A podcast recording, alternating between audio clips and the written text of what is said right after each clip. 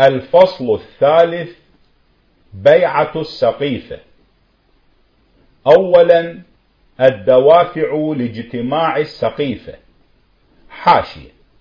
السقيفة الصفة والظلة وهي شبه البهو الواسع الطويل السقف وكان لبني ساعدة بن كعب بن الخزرج وهم حي من الأنصار ومنهم سعد بن عبادة نقيبهم ورئيس الخزرج ظلة يجلسون تحتها هي دار ندوتهم لفصل القضايا.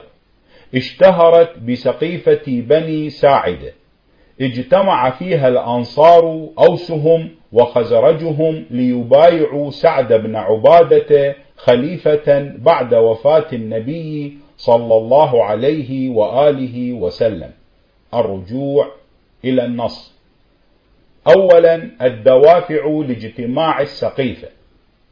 تصور الأنصار أنهم الذين آووا ونصروا يوم عز الناصر وأسلموا يوم قحط المسلمين فبذلوا للإسلام نفوسهم وأموالهم. فكانوا بحق أنصارا كما سماهم النبي صلى الله عليه وآله. وحضنة الإسلام وأعضاد الملة كما دعتهم الزهراء عليها السلام في خطبتها الشهيرة عند مطالبتها بالنحلة. إذا لا بد أن يروا لأنفسهم حقا في الإسلام لا يغمط وسابقة ليست لغيرهم لا تنكر. ولهم في تشييده يد مشهورة وذكر جميل. وهذا ما يطمعهم في إمارة المسلمين كجزاء لتضحيتهم في سبيل الإسلام وكنتيجة لنجاحهم وتفوقهم على العرب في النصرة والإيواء. ومن جهة ثانية أنهم كانوا قد وتروا قريشا والعرب وأي ترة هي. آووا ونصروا من سفه أحلامهم وهم يحرقون الأرم عليه ليقتلوه. فتمنع عن جبروتهم بأولئك المستضعفين في نظر أهل النواضح. وأكثر من ذلك أنهم قتلوا صناديدهم وأسروا رجالهم وجعجعوا بهم حتى دانت بأسيافهم العرب.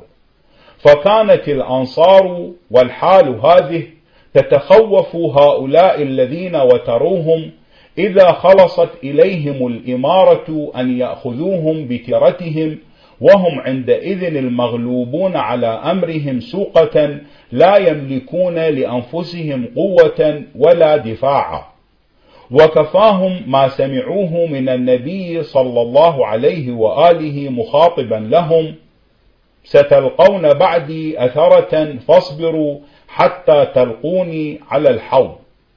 والمناظرة التي وقعت يوم السقيفة كانت تشير إلى تخوفهم هذا. بل صرح الحباب بن المنذر إذ يقول ولكننا نخاف أن يليها بعدكم من قتلنا أبناءهم وآباءهم وإخوانهم. وقد صدقت فراسته فتولى الأمر بنو أمية وكان ما كان منهم في وقعة الحرة المخزية التي يندى منها جبين الشرف والإنسانية ويبرأ منها الإسلام وأهله.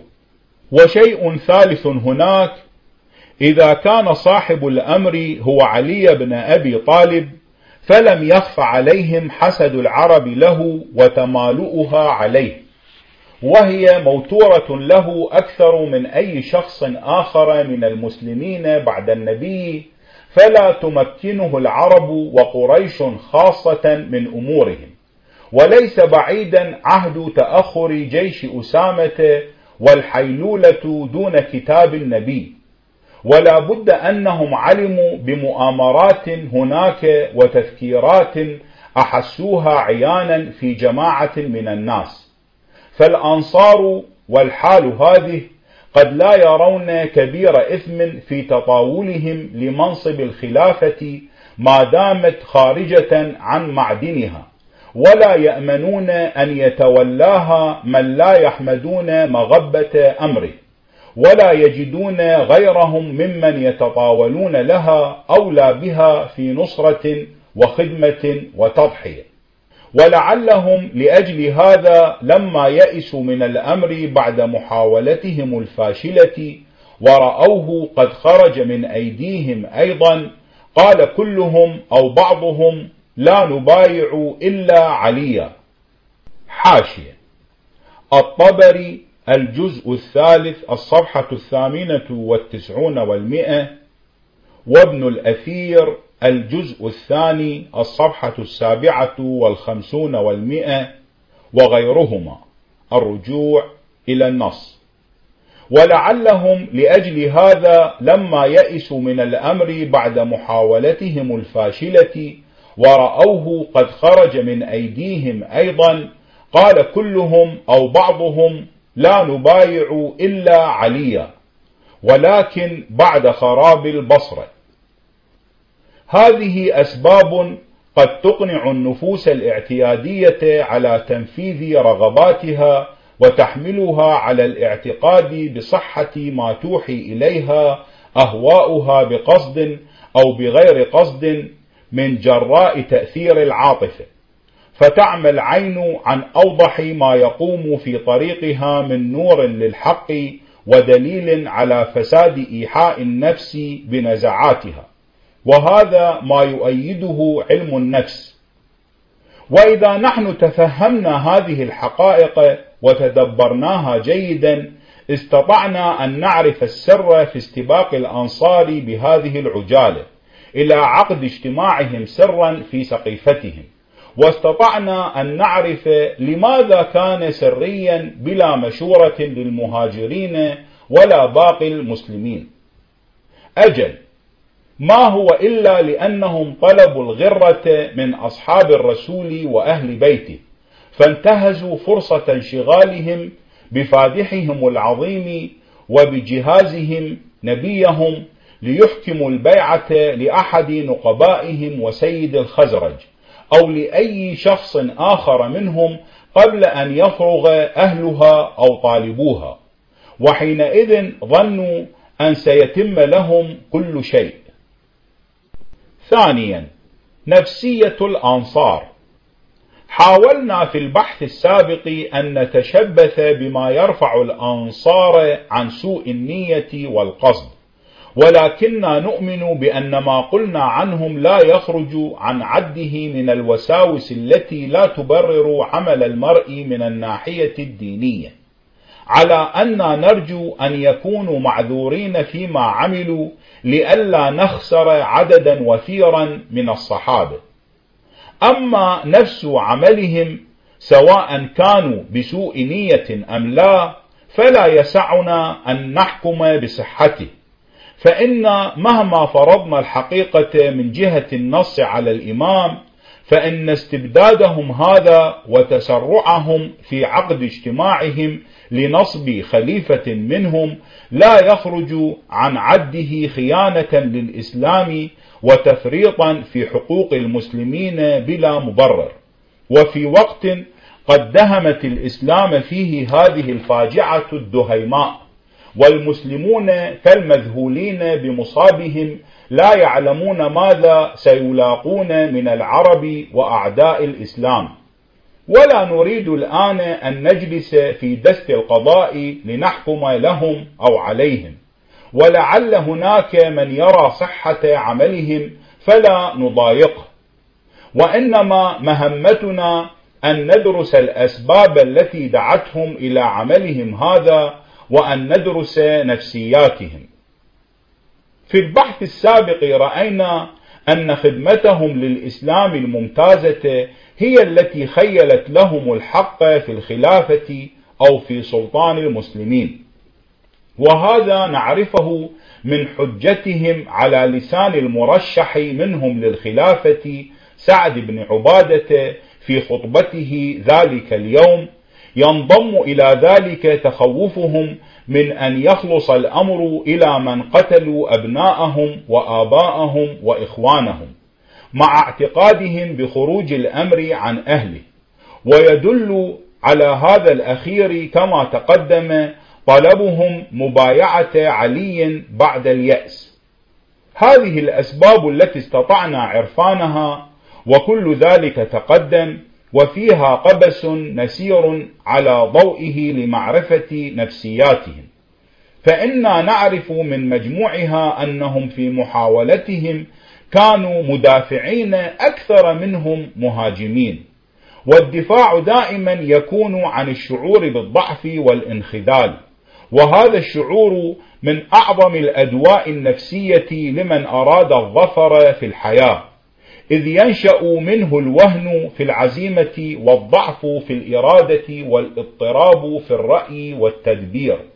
وكل ذلك كان ظاهرا على الأنصار في اجتماعهم بالسقيفة والشاهد على ذلك انقسامهم على أنفسهم وانسحابهم أمام خصومهم كما سترى. وأعظم من ذلك تنازلهم إلى الشركة في الأمر من قبل أن ينازعهم منازع. أعني قبل مجيء جماعة المهاجرين إليهم. إذ قال قائلهم فإنا نقول إذا أي عندما ينازعوننا منا أمير ومنكم أمير. ولن نرضى بدون هذا أبدا. فقال لهم سعد هذا أول الوهن. والحق أنه أول الوهن وآخره. ثم يستمر معهم هذا التنازل حتى مجيء المهاجرين. فكرروا هذه الكلمة بالرغم من تنبيه سعد لهم أنها من الوهن. وهذا يكشف أيضا عن سماحة في نفوسهم ولين في طباعهم. ويصدق ما قلناه إنهم مدافعون أكثر منهم مهاجمين. فلم يطلبوا الإمارة ليملكوا مقدرات الأمة وشؤونها بل ليدفعوا ضرر من يخافون ضرره. فاكتفوا بالشركة التي يحصل بها الغرض من الدفاع. والإنصاف أن الأنصار لا ينكر ما هم عليه من استكانة واستخذاء وقصر الرأي والتدبير وضعف في العزائم ولا سيما أمام دهاء قريش وقوتها. وإن حاول بعضهم وهو الحباب بن المنذر أن يستر هذا الضعف. إذ قال في خطابه ذلك اليوم يا معشر الأنصار أملك عليكم أمركم فإن الناس في فيئكم وفي ظلكم ولن يجترئ مجترئ على خلافكم ولن يصدر الناس إلا عن رأيكم. وأنتم أهل العزة والثروة إلى آخر الخطبة. فأطرد خطبته على هذا الأسلوب زاعما أن سيرفع من منعتهم وبأسهم ويسد خللهم ونهاهم عن الاختلاف وحذرهم عواقبه حتى قال فإن أبى هؤلاء فمنكم أمير ومنهم أمير.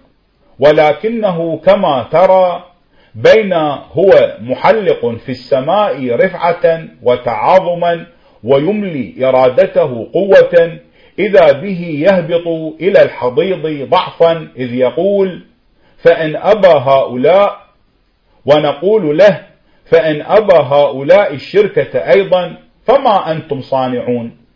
لا شك أن ذلك الضعف الذي يملي عليه التنازل هو ذلك الضعف عينه موجود أيضا سيملي عليه التنازل عن جميع الأمر كما وقع. وهذا من تنازل الخائر المغلوب على أمره وتدبيره وكانت عليه بذلك الحجة الظاهرة. فقال له عمر بن الخطاب هيهات لا يجتمع اثنان في قرن أو ما ينسق على هذا المعنى. على أن الحباب هذا من أقوى من وجدنا يومئذ وأشجعهم قلبا وأجرائهم لسانا وأغلظهم على المهاجرين لولا سعد بن عبادة. إلى هنا لعلنا لمسنا شيئا من نفسية الأنصار وأدركنا مقدار الضعف في نفوسهم والوهن في عزائمهم والإضطراب في تدبيرهم. كيف وقد تجلى ذلك في الحباب لسانهم المفوه وخطيبهم المصقع ذلك اليوم وهو أقوى شكيمة وأكثرهم اعتدادا بنفسه وقومه وكان يدعى بينهم ذا الرأي. بقي علينا أن ندرك لماذا كل هذا الحذر من الحباب من اختلافهم إذ يقول ولا تختلفوا فيفسد عليكم رأيكم وينتقض عليكم أمركم. لا بد أنه كان يحس بشرارة الخلاف تقدح ويتوجس خيفة من الانتقاض وهذا ما سنبحث عنه في الآتي ثالثا الأنصار حزبان. إذا قيل الأنصار أرادوا البيعة لسعد فإنما هم الخزرج فقط دون الأوس. حاشي ولذا يقول المؤرخون عند ذكرهم لبيعة الأوس فانكسر على الخزرج ما كانوا أجمعوا عليه. الرجوع إلى النص. إذا قيل الأنصار أرادوا البيعة لسعد فإنما هم الخزرج فقط دون الأوس. وإذا كان الأوس اجتمعوا في السقيفة مع الخزرج فإنما هو على ظاهر الحال ولحس مشترك بالخوف ممن قتلوا آباءهم وأبناءهم أن ينالوا الإمارة. وهم يبطنون في نفس الوقت للخزرج كمين إحن تتغلغل في صدورهم فإن بين الحيين دماء مطلولة ما زال نطخها على سيوفهم وجروحا بالغة لا يلأم صدعها ولا يرجى رأبها. وكان آخر أيام حروبهم يوم بعاث المشهور وهو قبل الهجرة بست سنين وهو سبب إسلامهم على ما قيل. إذ جاء أحد القبيلتين بعد يوم بعاث إلى مكة يستنجد قريشا على الفريق الثاني فالتقوا بالنبي صلى الله عليه وآله وهداهم الله تعالى إلى الإسلام. وكان رئيس الأوس يوم بعاث حضير الكتائب أبو أسيد بن حضير هذا الذي أفسد الأمر على سعد وبايع أبا بكر ومعه الأوس. وكان رئيس الخزرج عمرو بن النعمان أبو النعمان صاحب راية المسلمين يوم أحد. حاشية. راجع. العقد الفريد. الجزء الثاني. الصفحة الخمسون والمئتان. الرجوع إلى النص. ولم يلطف الإسلام كثيرا من تنافسهم وتحاسدهم. وإن أطفأ بينهم نار الحروب فقد كان يتصاولان تصاول الفحلين.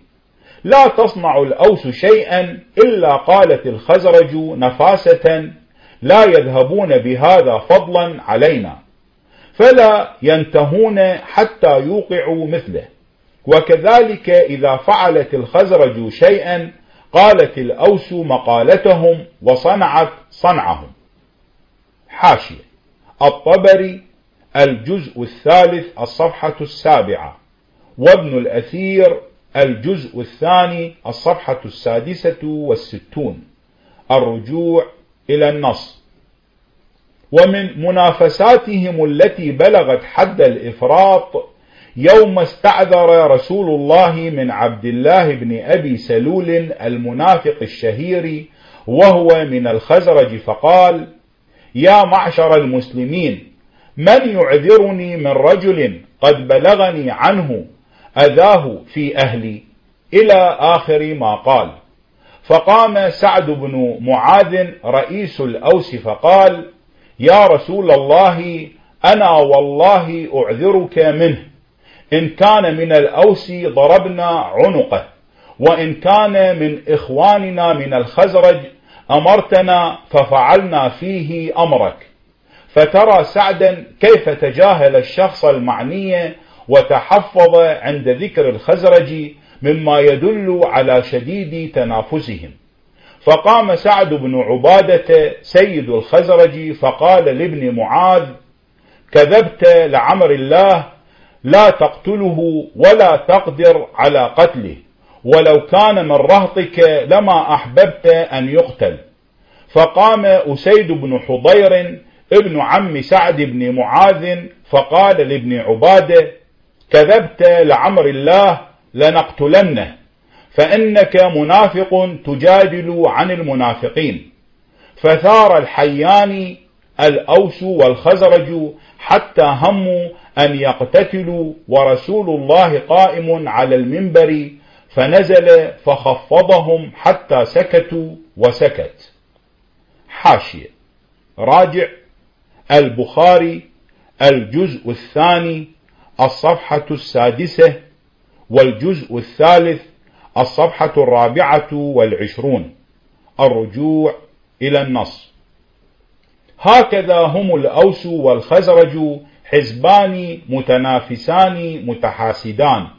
وإنما سعد بن عبادة بادئ بدء يوم السقيفة أراد أن يستميل الأوس باسم الأنصار وهم حزب واحد أمام حزب المهاجرين وقريش فقال معرضا بخصومهم في خطبته على الأنصار يا معشر الأنصار إن لكم سابقة في الدين وفضيلة ليست لقبيلة من العرب ويقصد المهاجرين. وهكذا مضى في خطبته يضرب على هذا الوتر إلى أن أجابوه جميعا أن وفقت في الرأي وأصبت في القول ولن نعدو ما أمرت نوليك هذا الأمر فأنت لنا مقنع ولصالح المؤمنين رضا. ثم إنهم ترادوا الكلام فيما إذا أبت المهاجرين من قريش بيعتهم فقال الطائفة إذا نقول منا أمير ومنكم أمير. فقال سعد هذا أول الوهم وقد سبقت الإشارة إليه. وفي الحقيقة أنه أول الوهن وتنازل منهم عرفنا فيما سبق دلالته على مبلغ ضعف إرادتهم أمام إرادة قريش حتى قبل مواجهتهم. بل يدل أيضا على تخلخل صفوفهم ووجود خلاف كامل كمون النار في الرماد. فلم يتأثروا بدعوة سعد وأبطأوا عليه حتى داهمهم المهاجرون. وهم إنما أسرعوا إلى عقد هذا الاجتماع ليسبقوا الحوادث وإلا فقد كانت الفرصة الكافية لبيعته من قبل أن يعلم جماعة المهاجرين باجتماعهم فتكبسه عليهم لولا أنهم أضاعوها باختلافهم وتباطؤهم حتى مضى الوقت. ومثل هذه الأمور بعرف الساسة لا تقبل الأنات والإبطاء. والحق أن الأوس كانوا غير مرتاحين لبيعة سعد وهم يتنافسون مع الخزرج في أتفه الأشياء وأدناها.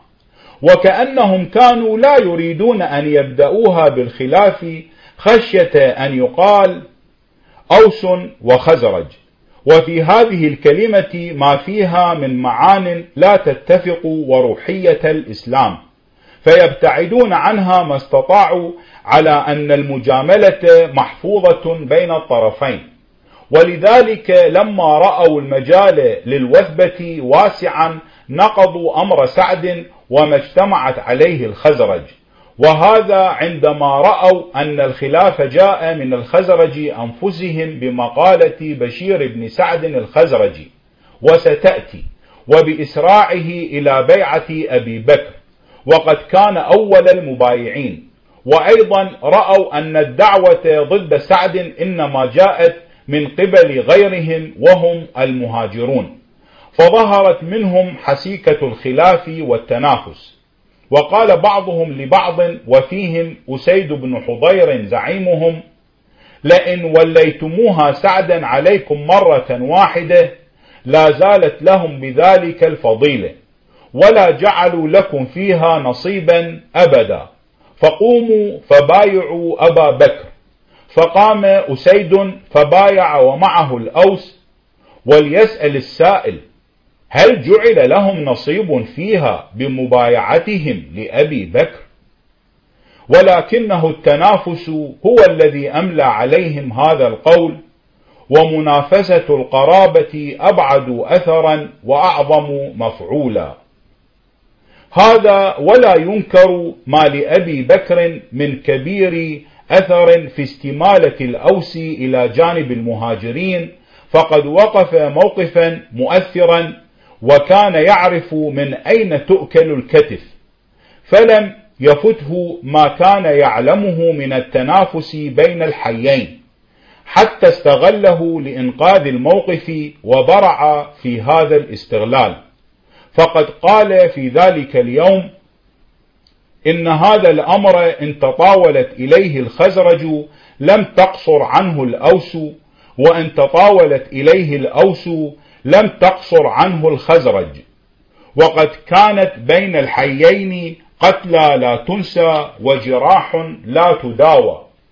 فإن نعق منكم ناعق جلس بين لحيي أسد يضغمه المهاجري ويجرحه الأنصاري حاشية. البيان والتبيين الجزء الثالث الصفحة الحادية والثمانون والمئة. الرجوع إلى النص. فانظر إلى كلمة لم تقصر وما لها من بليغ أثر في القلوب المتحاسدة وما بها من تحريض لأحد المتناظرين على نظيره المتطاول. نعم إنها لتجعل لكل من الحيين الكفاية تجاه الحي الآخر فإن تطاول أحدهما وهم الخزرج الآن فحقيق بالآخر أن يتطاول لها ككفتي ميزان من غير فضيلة يختص بها المتطاول.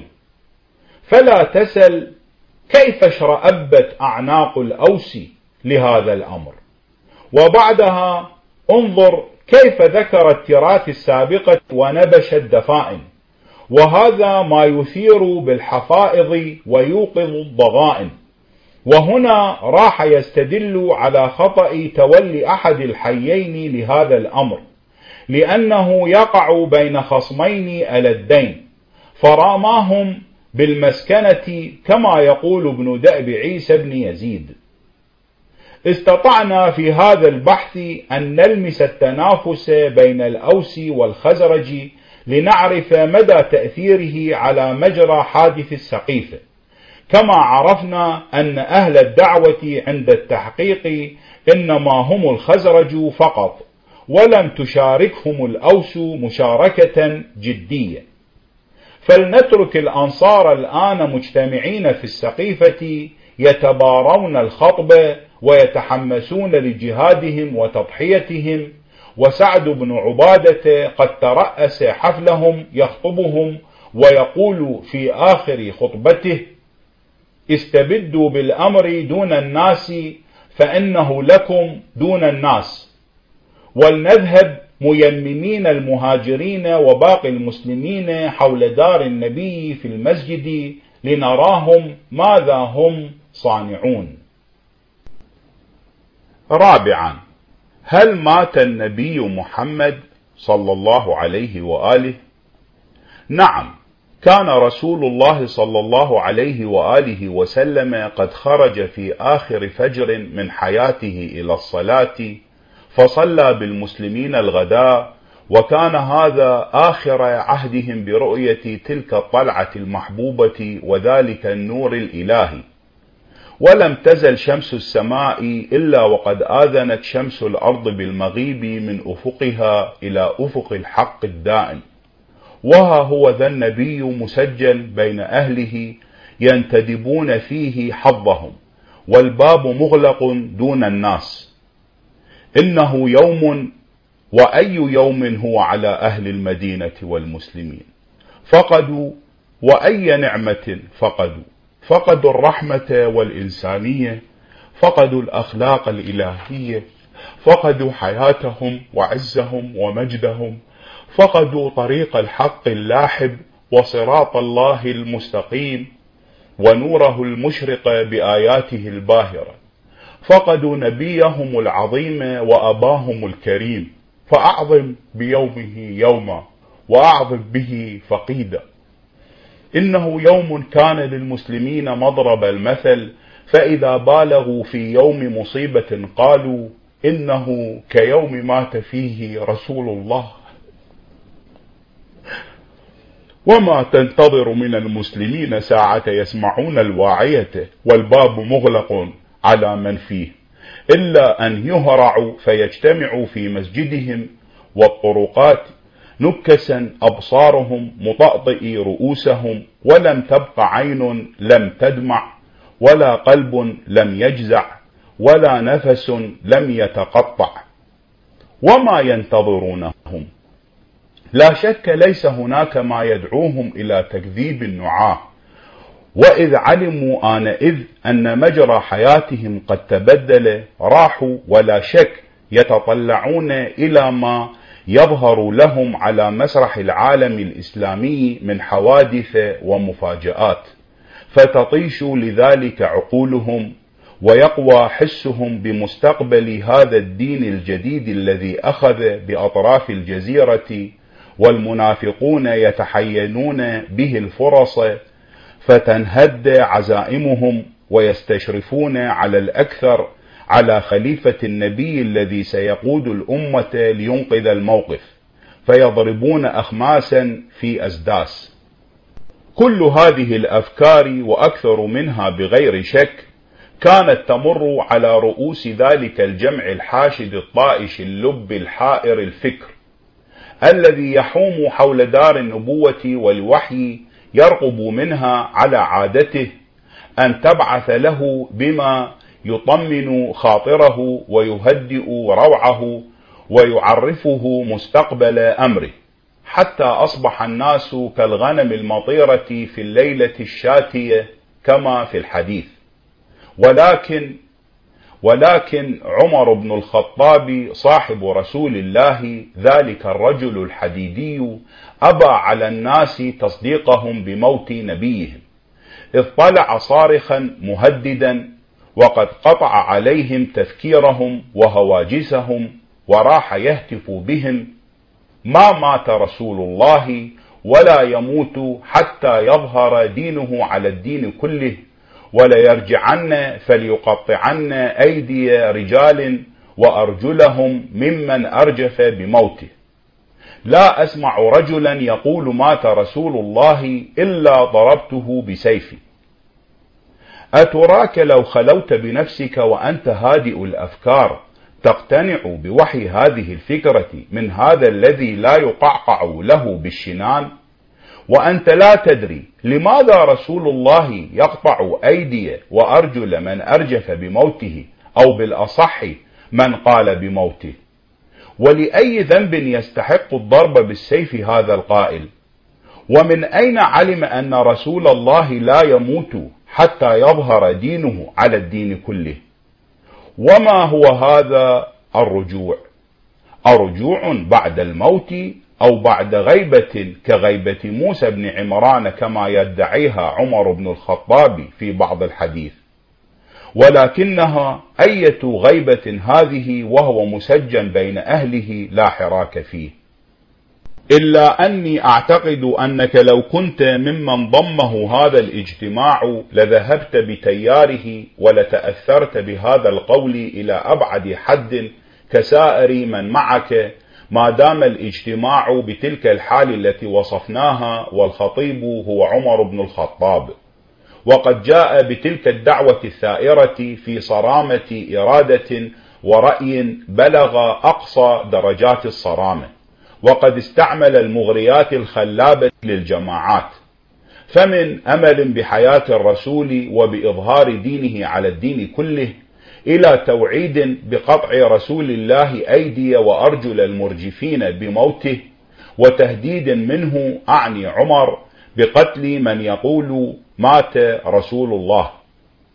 إنهما الخوف والأمل إذا اجتمعا مع هذا الرأي القاطع والإرادة الصارمة لهما التأثير العظيم الذي لا يوصف على أفكار الجماعة الاجتماعية.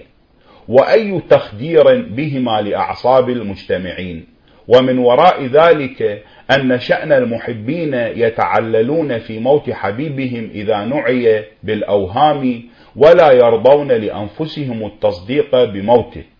ولا سيما مثل فقيدهم هذا العظيم الذي يجوز عليه ما لا يجوز على البشر.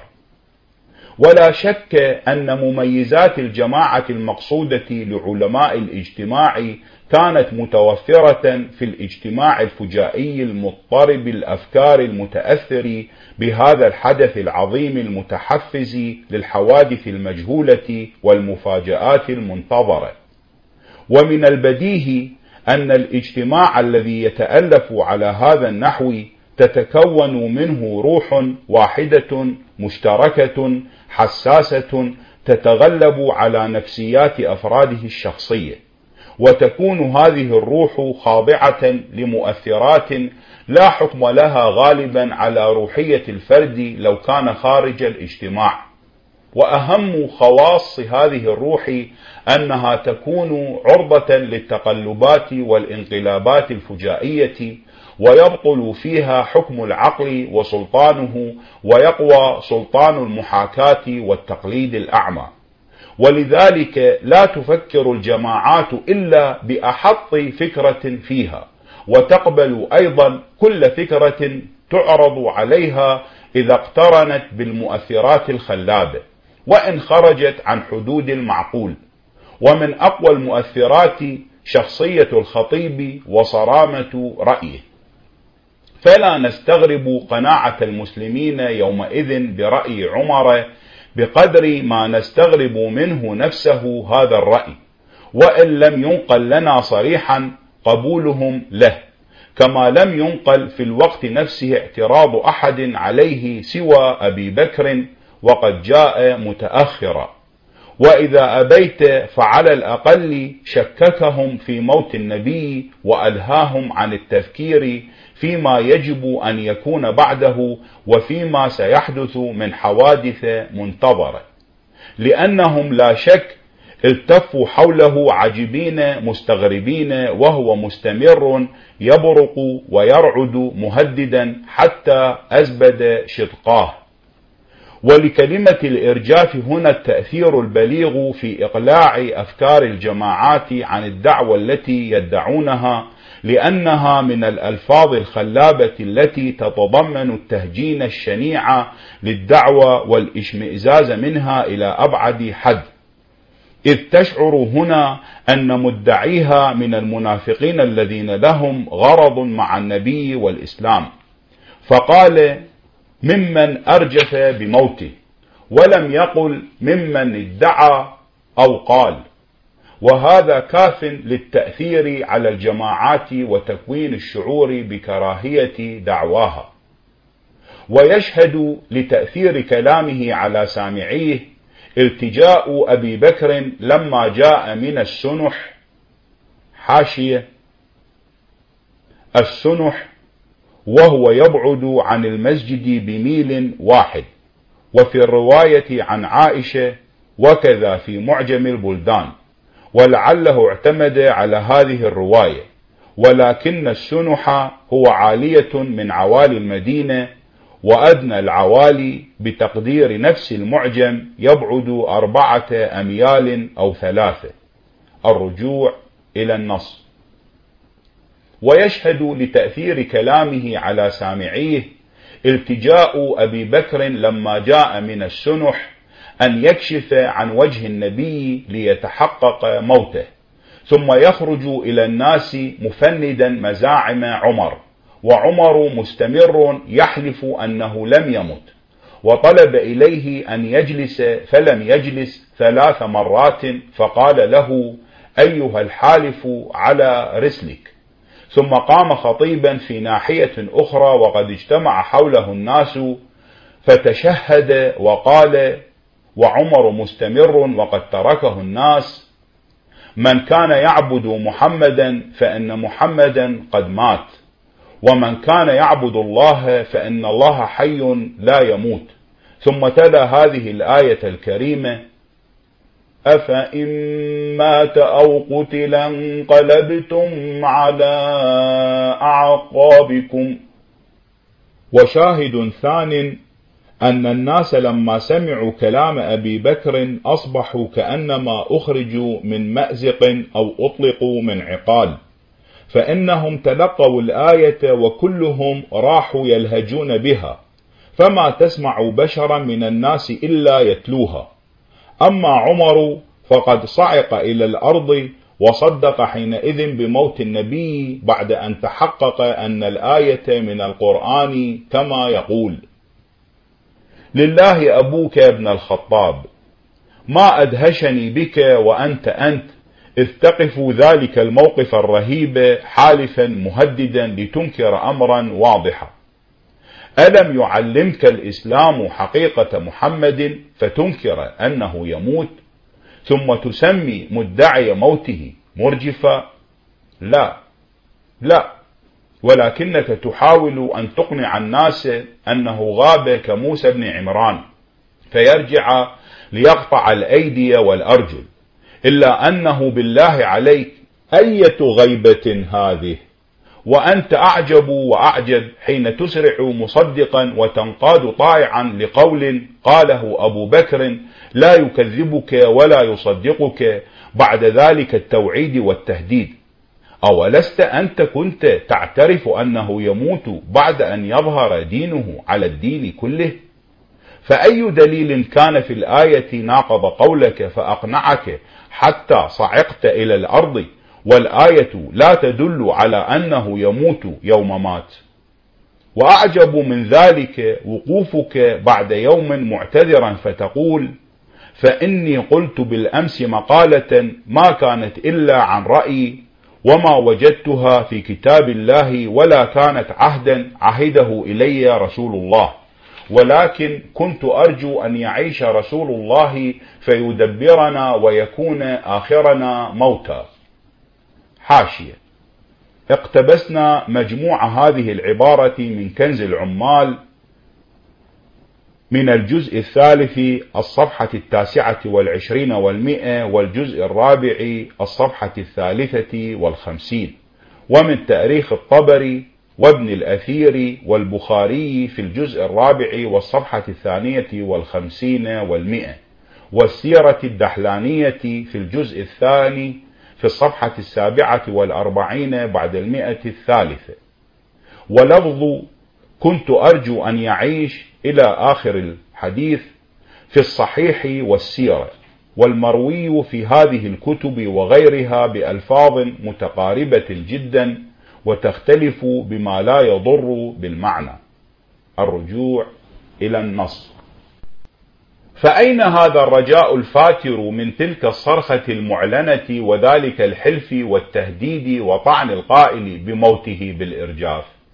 وأين هذا الاعتذار الهادئ من تلك الدعوة الثائرة؟ إن لك لسرا عظيما. يبدو لي أن عمر كان أبعد من أن يظهر بهذه السهولة لقارئ هذه الحادثة. ومن البعيد جدا وفوق البعد أن يعتقد مثله أن النبي لا يموت يوم مات وهو الذي قال في مرضه كما سبق بكل رباطة جأش إن النبي قد غلبه الوجع. حسبنا كتاب الله.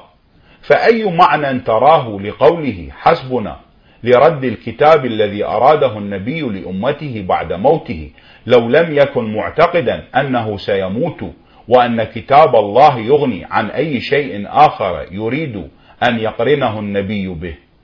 وهل تراه قال ما قال دهشة بالمصيبة؟ فما باله لم يعتذر بذلك بعد يوم وقد سمعت اعتذاره. بل ما باله لم يزد دهشة لما تحقق أنه قد مات. هيهات أن يكون قد دهش فيخفى عليه موت النبي وهو هو من نعرف. وبعض الناس قد جهلوا عمر بهذا وأبعدوا فقالوا من يجهل مثل هذا الأمر الواضح المعلوم بالاضطرار جدير بألا يكون إماما راعيا للأمة. والتجأ بعضهم الآخر أن يعتذر عنه بأن ذلك من فرط دهشته. وفيما عندي أن الطرفين لم يعرفاه حق عرفانه ولم يصلا إلى غوره وتدبيره في هذا الحادث المدهش. فإن من يعتقد أن النبي قد غاب فيحلف لا يقنعه مثل حجة أبي بكر فيرتدع. ومن خبل بالمصيبة فهو عند اليقين بها أدهش وأدهش. ويكفي المتدبر في مجموع نقاط هذه الحادثة أن يفهم هذا الذي لا يختل بالحرش فيعرف أن وراء الأكمة ما وراءها ولا يضعه حيث وضعه الناس. ألا تعتقد معي أنه كان يخشى أن يحدث القوم ما لا يريد؟ وقد اشرأبت الأعناق بطبيعة الحال إلى من سيخلف النبي وهذه ساعة طائشة وأبو بكر بالسنح غائب وهو خدنه وساعده وهما أينما كانا هما ولعلهما وحدهما قد تفاهما في هذا الأمر. فأراد أن يصرف القوم عما هم فيه ويحول تفكيرهم إلى ناحية أخرى إن لم يجعلهم يعتقدون غياب النبي حتى لا يحدثوا بيعة لأحد من الناس قبل وصول صاحبه. وليس هناك من تحوم حوله الأفكار إلا عليا للنص عليه كما نعتقد أو لأنه أولى الناس ما شئت فقل. حتى كان عامة المهاجرين وجل الأنصار لا يشكون أن عليا هو صاحب الأمر بعد رسول الله صلى الله عليه وآله. حاشية. شرح النهج لابن أبي الحديد الجزء الثاني الصفحة الثامنة. الرجوع إلى النص. وكانوا يلاحظون في علي بن أبي طالب صغر سنه. حاشية. راجع الإمامة والسياسة. الرجوع إلى النص. وكانوا يلاحظون في علي بن أبي طالب صغر سنه وحسد العرب وقريش خاصة إياه وتمالؤها عليه ولا تعصب الدماء التي أراقها الإسلام إلا به لأنه الأمثل في عشيرة الرسول على عادة العرب وبسيفه قتل أكثر أبطالهم. ويلاحظون رابعا كراهة قريش لاجتماع النبوة والخلافة في بني هاشم فيبجحون على قومهم بجحا بجحا كما يراه عمر فيما سبق في الفصل الثاني من محاورته مع ابن عباس. ويلاحظون خامسا أنه سيحملهم إذا ولي الأمر على الحق الأبلج والمحجة البيضاء وإن كرهوا على حد تعبير عمر نفسه. والحق مر في الأذواق.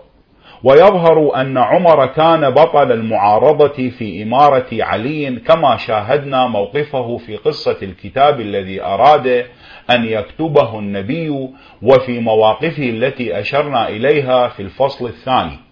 فلا نعجب إذا رأيناه يقف هذا الموقف ليلهي الناس عما يخشاه من استباق أحد إلى بيعة علي قبل مجيء أبي بكر.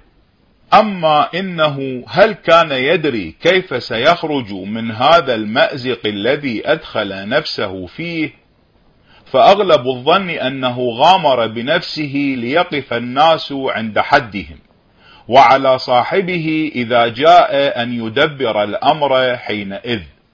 وأقوى الشواهد على هذا التعليل ما قلناه من سرعة قناعته بقول صاحبه أبي بكر وهو لا يمس دعواه تكذيبا وليس إلا أن جاء أبو بكر ووقف خطيبا والتف حوله الناس وهو يعلم من أبو بكر فقد انتهت مهمته وانقلب الدور. ولم يبق إلا أن يخرج من موقفه الحرج بلباقة لئلا يحسوا بهذا التدبير فينتقض الغرض. فصعق إلى الأرض كأنما تحقق موت النبي من جديد مظهرا القناعة بقول صاحبه. ثم لم يلبث أن راح يشتد معه لعملهما كأنما نشط من عقال ولم يقل ما قال. ولم يظهر ما أظهر من الدهشة والاضطراب حتى رمي بالخبل وهو عنه بعيد. فقد ذهب بعد ذلك إلى السقيفة مع أبي بكر حينما علم باجتماع الأنصار السري ووقف ذلك الموقف العجيب وسنحدثك. خامسا وصول النبأ باجتماع الأنصار. لم يهدنا التأريخ إلى أن أبا بكر وعمر أي شيء صنع مباشرة بعد حادثة إنكار موت النبي واجتماعهما. وأين كان قبل ذهابهما إلى السقيفة فهل دخل إلى دار النبي معا والباب مغلق دون الناس؟ أو أنهما وقفا على الباب؟ أو أن أبا بكر وحده دخل الدار؟ كل واحد من هذه الاحتمالات يستشعر فيه حديث وجائز وقوعها جميعا. ولكن مثلهما جدير به أن لا يبارح دار النبي صلى الله عليه وآله في مثل هذه الساعة. وإذا كان شيء يحدث فإنما يحدث ها هنا ومحوره هذا المشغول بجهاز النبي علي بن أبي طالب. ومن كان يتوهم أن الأنصار تستبد بهذا الأمر على آل البيت والمهاجرين وتطمع فيه دونهم فتبادر إلى اجتماعها معرضة عنهم له شأن لا ينكر في هذا الأمر.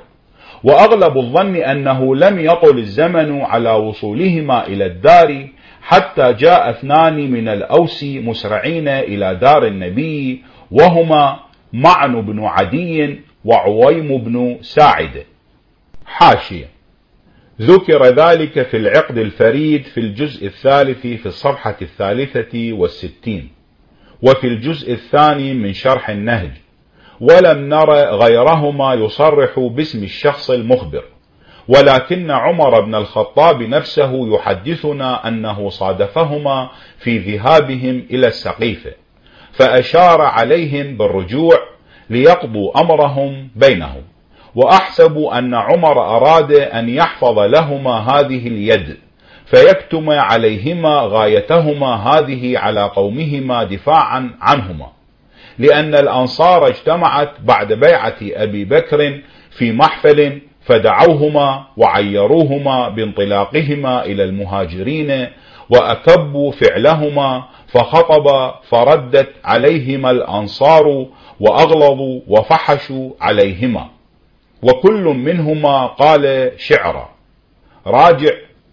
شرح النهج. الجزء الثاني. الصفحة الحادية عشرة. نقلا عن كتاب الموفقيات للزبير بن بكار. الرجوع إلى النص.